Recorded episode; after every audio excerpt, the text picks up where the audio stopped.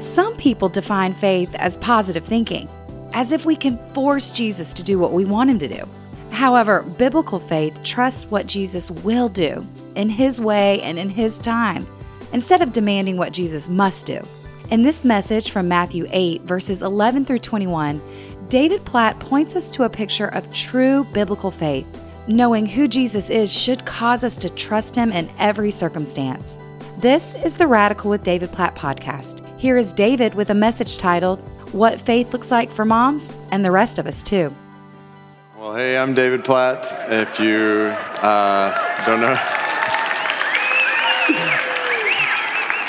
it's like wear something besides jeans and a polo shirt every once in a while, man. So, anyway, uh, all dressed up today in honor of my mom and moms and grandmothers and great grandmothers all across our church family. So, if you have a Bible, and I hope you or somebody around you does, let me invite you to open with me to Mark chapter 8. I've been so looking forward to this time in the Word today. Yes, for moms for whom this is a day of celebration, as well as for many for whom this day, for a variety of reasons, may be tender. So I want to welcome those of you online as well as those at other locations, especially Prince William and Loudoun. It's good to be together on Mother's Day. I do want to mention a couple things before we dive into God's Word, but based on God's Word. Um, one, I trust that it's not lost on us. As I was praying through this week and coming to this day, that we would hear about potential news from Supreme Court in our country regarding abortion on the week leading up to Mother's Day. And obviously, a ruling's not final or official at this point, but I just want to say to us as a church family that we want to be eager to pray and to work for the good of children in the womb, as well as their moms and their dads. I spent a lot of time at Secret Church a couple of Fridays ago talking about how God clearly forms children fearfully and wonderfully from conception, and how we have a responsibility to do justice in all kinds of ways in this world, including justice for unborn children and for their moms and dads. We desire just laws in our country that protect the unborn and just laws that provide for children and their moms and dads after they are born. And we as a church are committed to coming alongside those moms and dads and children through pregnancy care centers, through the foster care system, through adoption. Just imagine, church family, that there were no more abortions. That would mean even heightened need for adoption and foster care and coming alongside moms and dads with unwanted pregnancies. So let's put our feet to that. I want to encourage you in a fresh way today to pray specifically about how God might be leading you or your family to care for children, moms and dads in any of these ways and more. And, and at the same time, to say in a fresh way today if any of you now who are listening to this or in the future find yourself with a pregnancy that was not planned and you don't know what to do, please, please, please reach out to someone here. Speak with somebody in the lobby today. If that's you, you can always email counseling at mcleanbible.org. We want to come alongside you, care for you in any way you need to help care for your child, help you care for that child, or help you put together a plan to care for that child. Please, please, please, whatever you do, do not abort the baby whom God's forming in you.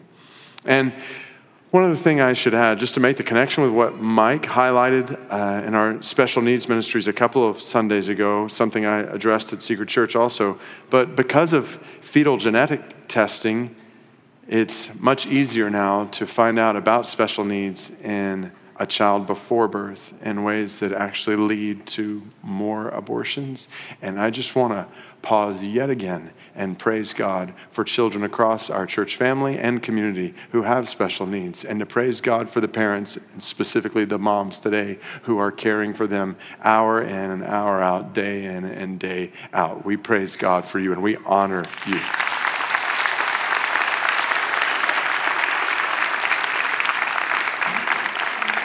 And the second thing I wanted to mention is this Sunday happens to be one of our family worship Sundays when kids of all ages are in the worship gathering with us, which likely means uh, some additional sound, and you never know what's going to happen. Moments in our gathering, which we also celebrate. So, just as a reminder, if you have a child, they start making noise, and somebody gives you an like some kind of look, you just give them a look back, and know I got your back, not theirs. So, uh, in a Christ-centered way, um, who welcomed the little children to Himself when everybody else was saying push them away. So, on these Sundays, we just once a quarter just remind ourselves, hopefully, of the value of family worship in our homes as families.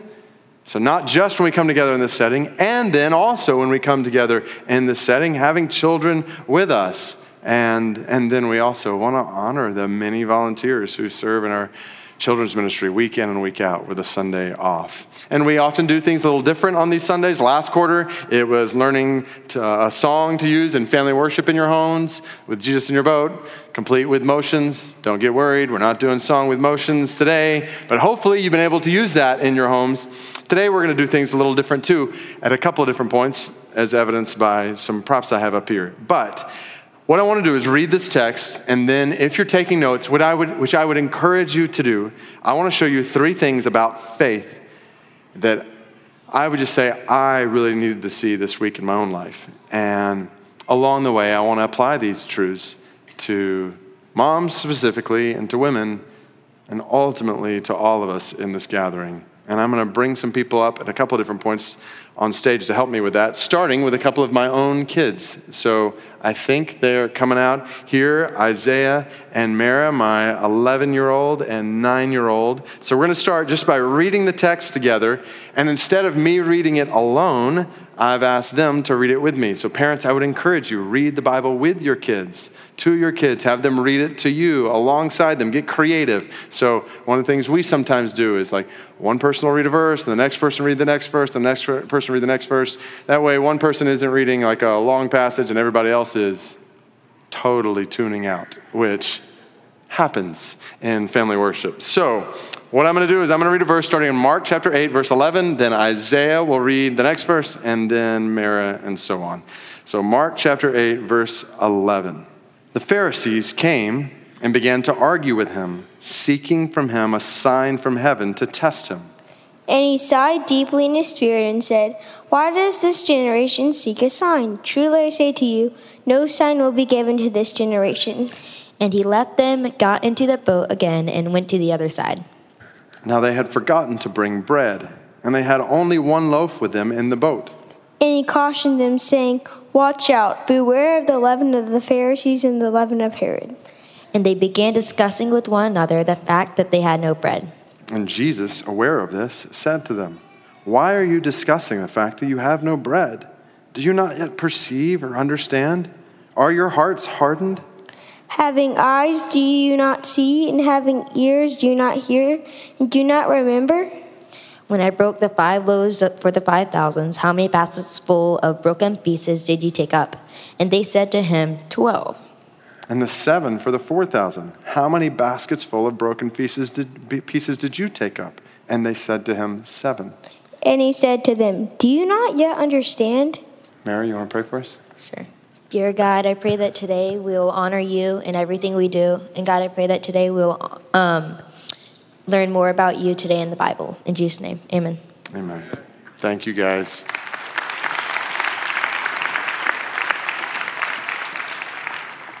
All right, so let's, let's remember the context for the words we just read. Remember what happened just before this. You can look at it in your Bible. We talked about it last week. Pastor Mike led us to see how Jesus just fed over 4,000 people with seven loaves of bread. And when they were finished, they picked up seven basketfuls of leftovers. And that was after Jesus, on a previous occasion, fed over 5,000 people with five loaves of bread and two fish. And they collected 12 basketfuls of leftovers that day. Yet, after all of this, the Pharisees, this group of religious leaders, came to Jesus and started arguing with him. They're asking him to show them a sign from heaven. To show if he is who he really says he is. Basically saying, we'll believe in you if you do this or if you do that. Now, we can look pretty negatively at these Pharisees, and for good reason. But let me ask you a question Do you ever approach Jesus like this? Think about it. Do you ever say, God, I will trust you if, and you fill in the blank? It starts early. Think about kids. Maybe it's, God, I will trust you if I make the team, if I get the grade, if I get the date, if I make it into this school, if I get this scholarship. And it only continues from there. God, I will trust you if I get the job, if you provide a spouse, if you provide children, if you heal my body, if you heal my child, or my mom, or my dad, or my friend. If you, and the list goes on and on and on with different things we might fill in the blank. And it's good to pause and ask Am I trusting God or am I testing God? Because there's a significant difference between the two. And write it down. First truth we see about faith here is that faith trusts what Jesus will do instead of demanding what Jesus must do. Faith trusts whatever Jesus will do instead of demanding what we think Jesus must do. Amen. Just ask the question where in your life right now are you prone to test God instead of trusting God? What is God calling you right now through His Word to trust Him with today? And did you notice how the text says these Pharisees argued with Jesus? Do you see how a lack of trust in God can so subtly, e- easily lead to arguing with God? Do you ever find yourself doing that? Do you ever get to the point of contending with God? Essentially insisting that you know better than God? Oh, friend, you don't. I don't. We don't. God is all wise, and we are not. God is all good and we are not. God is completely holy, just, and generous, merciful, and loving, and you and I are not. And when you know this about God, when you believe this about God, then you are free. You are gloriously free to trust what He will do instead of demanding what He must do. Unless, so I should add this caveat because it's here in the text. Unless we are demanding that God be faithful to his character or faithful to his word, God actually delights in that kind of trust, trusting that God will be true to his character, trusting that God will be true to his word. Let me show it to you. Jesus gets into the boat with his disciples. And they get out in the water. And verse 14 says they had forgotten to bring enough bread. They had only one loaf for all of them. And listen to what Jesus said. Verse 15, he cautioned them, saying, Watch out. Beware of the leaven of the Pharisees and the leaven of Herod. This picture of leaven is pretty common in the Bible of how a small amount of something that's not good, that's evil, can affect everything around it in a negative way. So think about it. What, what is it that was particularly not good, bad about the Pharisees, the religious leaders of the day, and Herod, the Roman leader of the day? And I think the answer is pretty clear. Both the Pharisees and Herod, despite all kinds of evidence of who Jesus is, refused to believe in him. We actually talked about Herod during our last family worship Sunday. It was clear Herod lacked faith in Jesus. And then, as we're seeing today, Pharisees, they lacked faith in Jesus, demanding a sign from him. But now Jesus is talking to his disciples and he's saying, Beware of the leaven in them because he sees a lack of faith and belief in his disciples. But the disciples don't get it.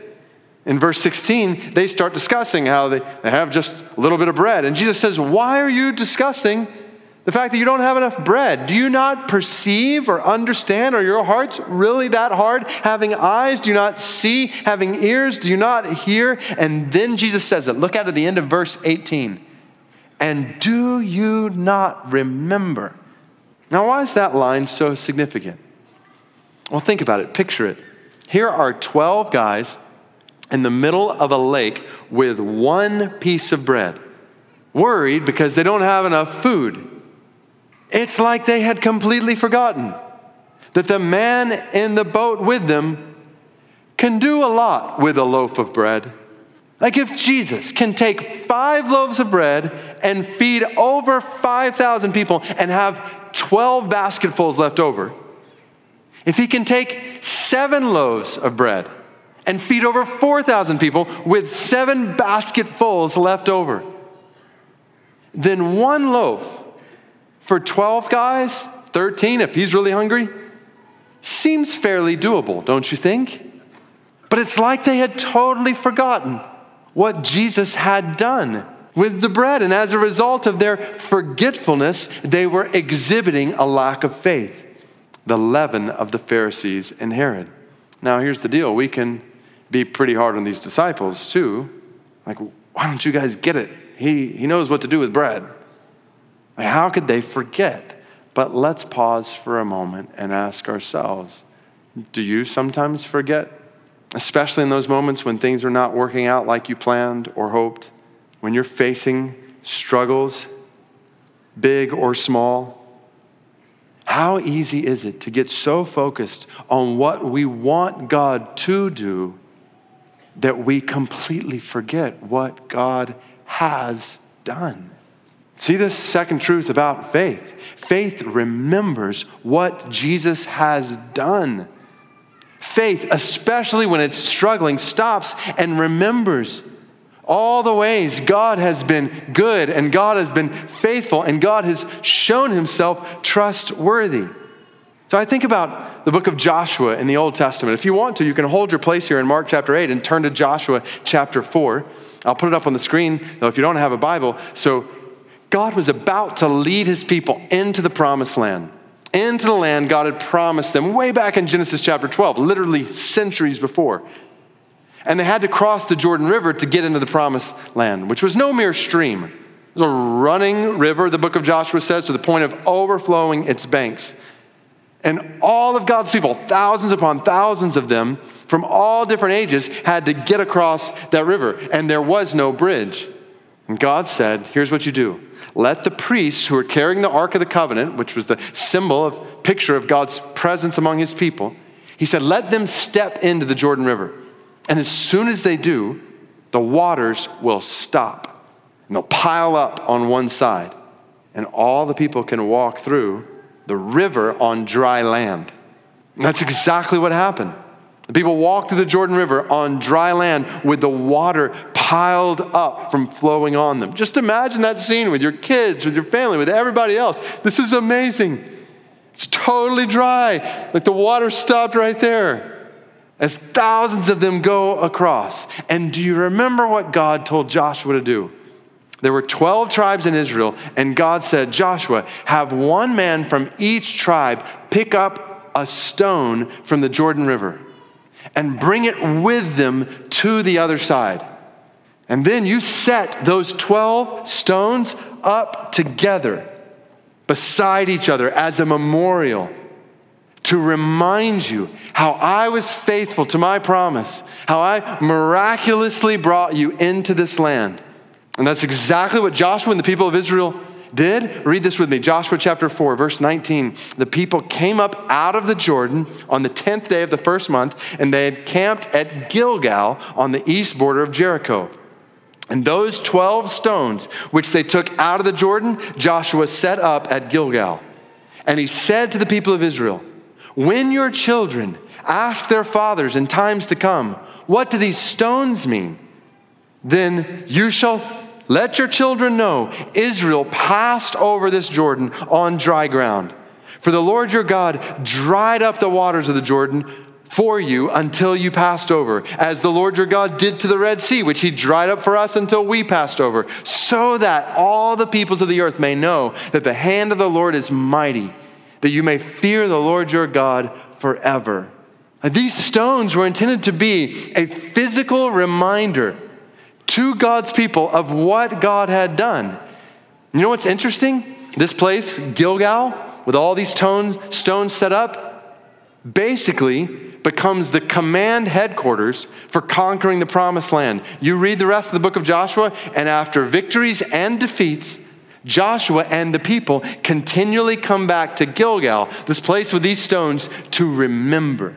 What a picture. They're literally facing battles in the promised land, and they're continually coming back to these stones to remember God's faithfulness. Like, get that imagery in your life it is really good to remember, to even have physical markers in your life that you can look at, particularly on the days when your faith is struggling, and you can remember God has been faithful and God's hand is mighty.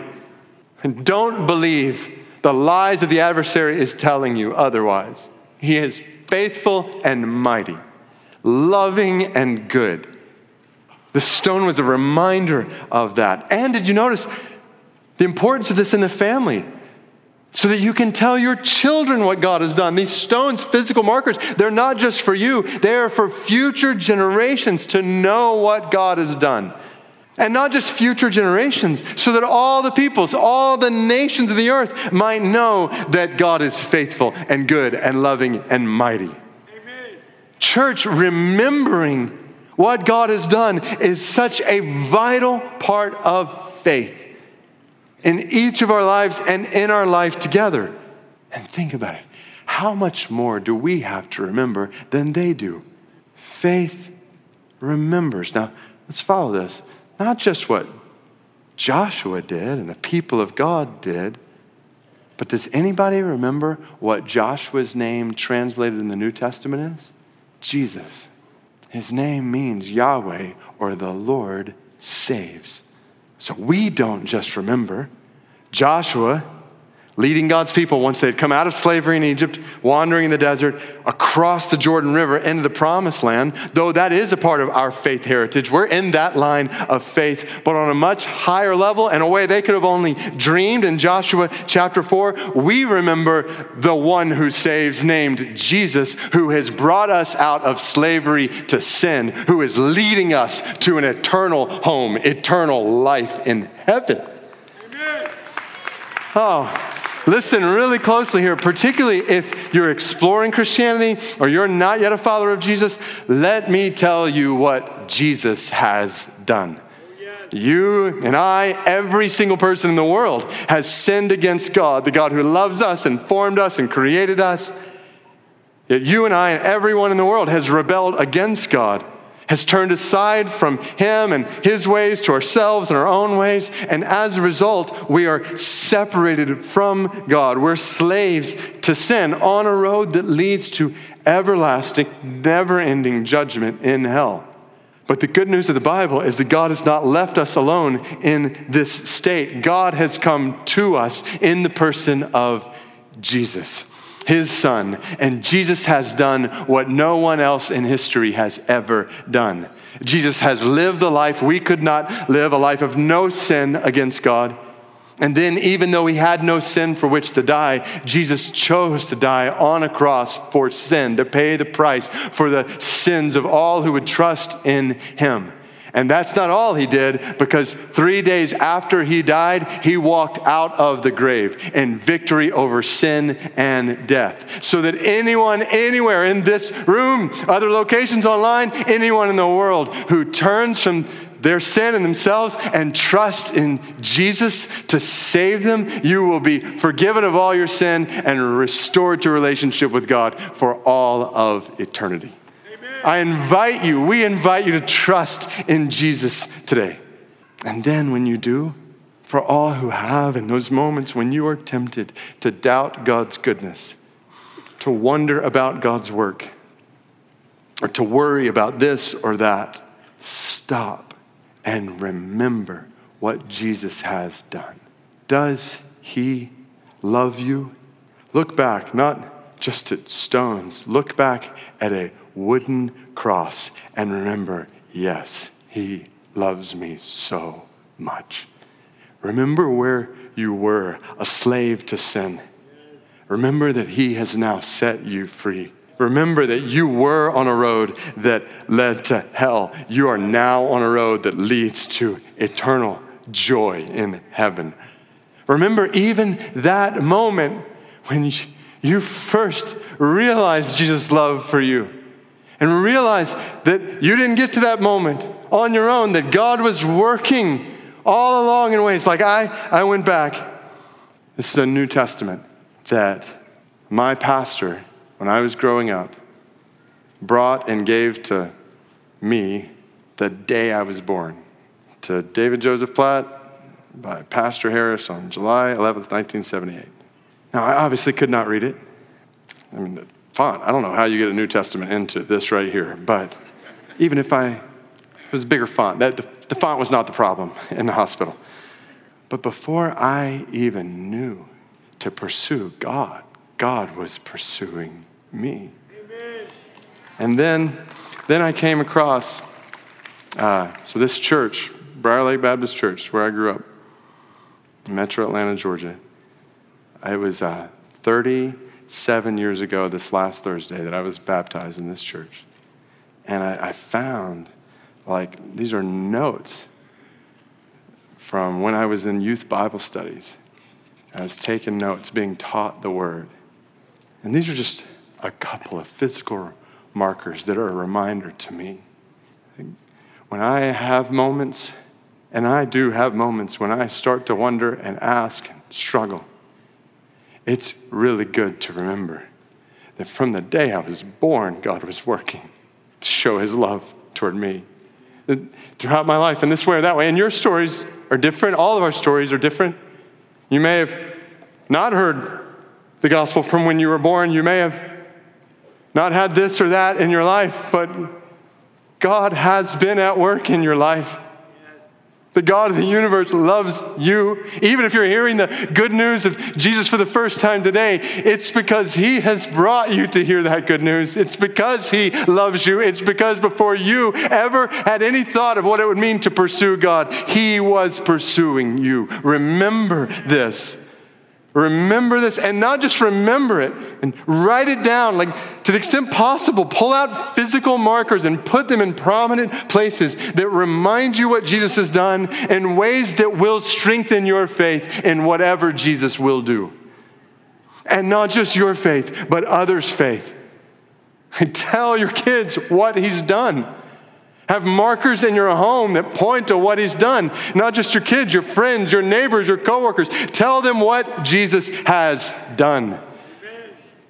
On a cross, tell them what Jesus has done in your life in this way or that way. It's not just for you, it's for you to pass on to coming generations and to all the nations the goodness of what Jesus has done. Faith remembers what Jesus has done. And now think about it for these disciples back in the boat. And what physical sign did they have to remember by? It was bread, right? Like they were holding in their hands. And every other time they picked up bread, they had a sign in their hands. Just recalling memories. Pick up a piece of bread. I remember there were 5,000 people. And we thought, there's no way. I remember how Jesus took five loaves. Everybody was full. I had 12 baskets. Like every one of us was holding a basket left over. You just remember that by looking at bread. You remember the power and the provision of Jesus. Bread was intended to be a daily reminder of what Jesus had done, but they were missing it. Do you see this? In a way that we can too, I would submit. Based on, we could go to Exodus, Deuteronomy to show this. We could look at the Lord's Prayer in Matthew chapter 6 give us this day our daily bread. Bread is intended to be a daily reminder to you and me of the provision the power the love of Jesus.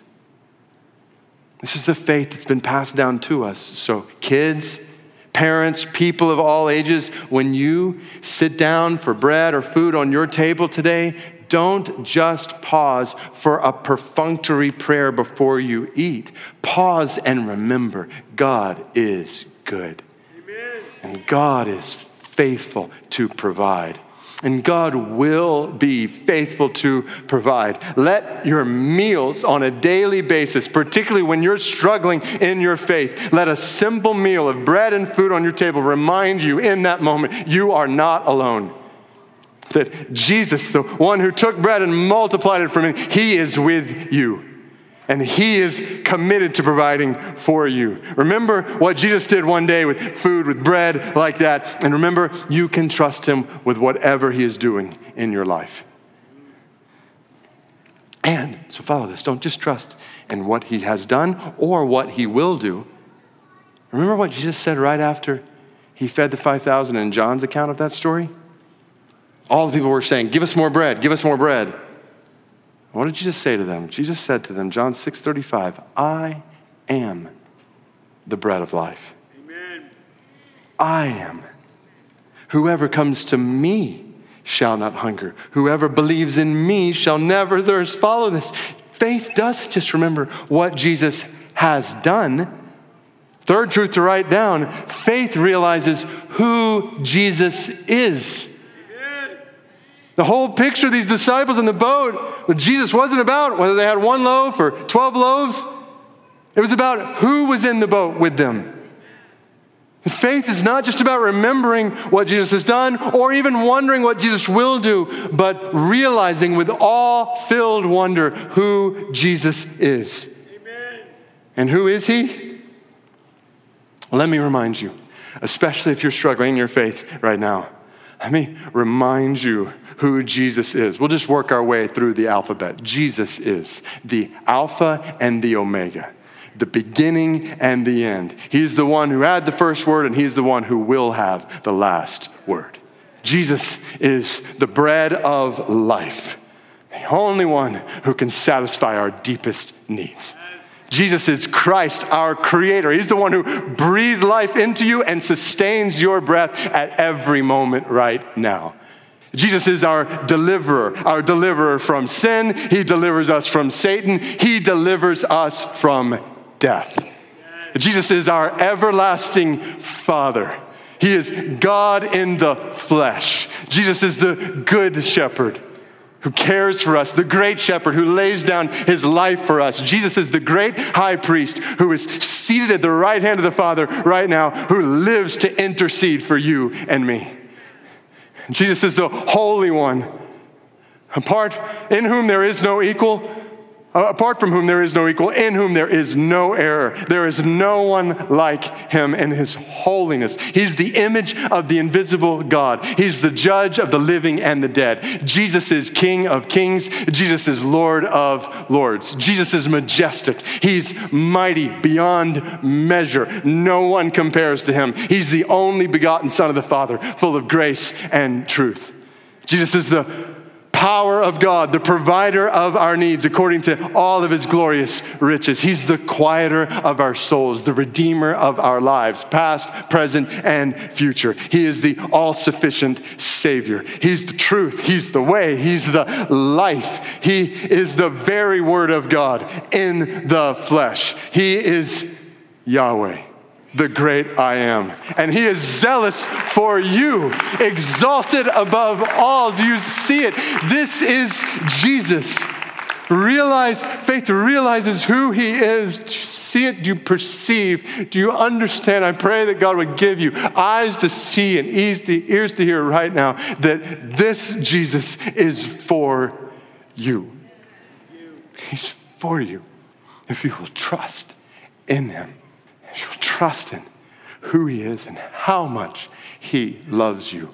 So, to every mom walking through the stresses and challenges of mothering right now, to every single mom struggling through those stresses without the help of a husband by your side for whatever reason, to every mom who's lost a child in some way, maybe through miscarriage or maybe another age, or, or maybe whose child is distant from you, from the Lord right now. To every woman who desires to be a mom, but God has not yet provided in that way.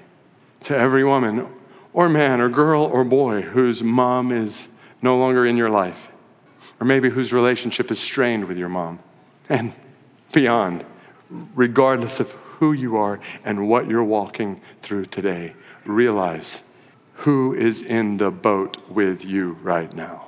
Jesus is in the boat with you. Realize who he is, remember what he has done, and trust in what he will ultimately do. I, I wanted to share God's word like that, particularly on this Mother's Day, for two reasons. One, in a room full of physical mothers and fathers, and spiritual mothers and fathers. Let's teach the next generation to know and love the Word of God. More important than anything else we could impart to them. Any sport, any subject, anything else. Let's teach them to know and love God such that His Word is hidden in their hearts and have something to stand on. It's not give them things to stand on that are all going to burn up in the end, that are all going to fade in the end. Let's give them what will last in the end. And then, second, I wanted to share that because of where Matthew 6 ended. Did you hear that? Jesus, through his word, saying through Allison's voice to a room full of moms and others walking through all kinds of things. Don't worry. Don't worry. Trust me. Seek me and my kingdom, and I will provide. All these things will be added unto you. Trust me. Let's hear, perceive, understand, and live based on that word to us today. Will you bow your heads with me? All across this room, other locations online, just between you and God. God has, I trust, spoken to you through His Word. And I want to ask every single person within the sound of my voice have you put your trust in Jesus? Have you put your trust in Jesus? And if the answer to that question is not a resounding yes in your heart, I invite you right now before God just to say, Yes, yes, today is the day. Yes, Jesus, I trust in you. I trust you to save me from my sins against you. I trust you with my life now and forever. I trust you as Lord and King of my life. And to know when you place your faith in Jesus, He God forgives you of your sins. God draws you, restores you to relationship with Him now and forever. And for all who have, can you just pray before God now in a fresh way and say, God, I trust you. I trust you with this or that, all these different things that may come to your mind. Just say, Jesus, I trust you, who you are, what you've done, and I trust whatever you will do. God, I pray for that kind of faith to be strengthened today in hearts all across this gathering. For the next 30 days, you're invited to join us as we journey through the Word and focus our prayer efforts on the church in Afghanistan.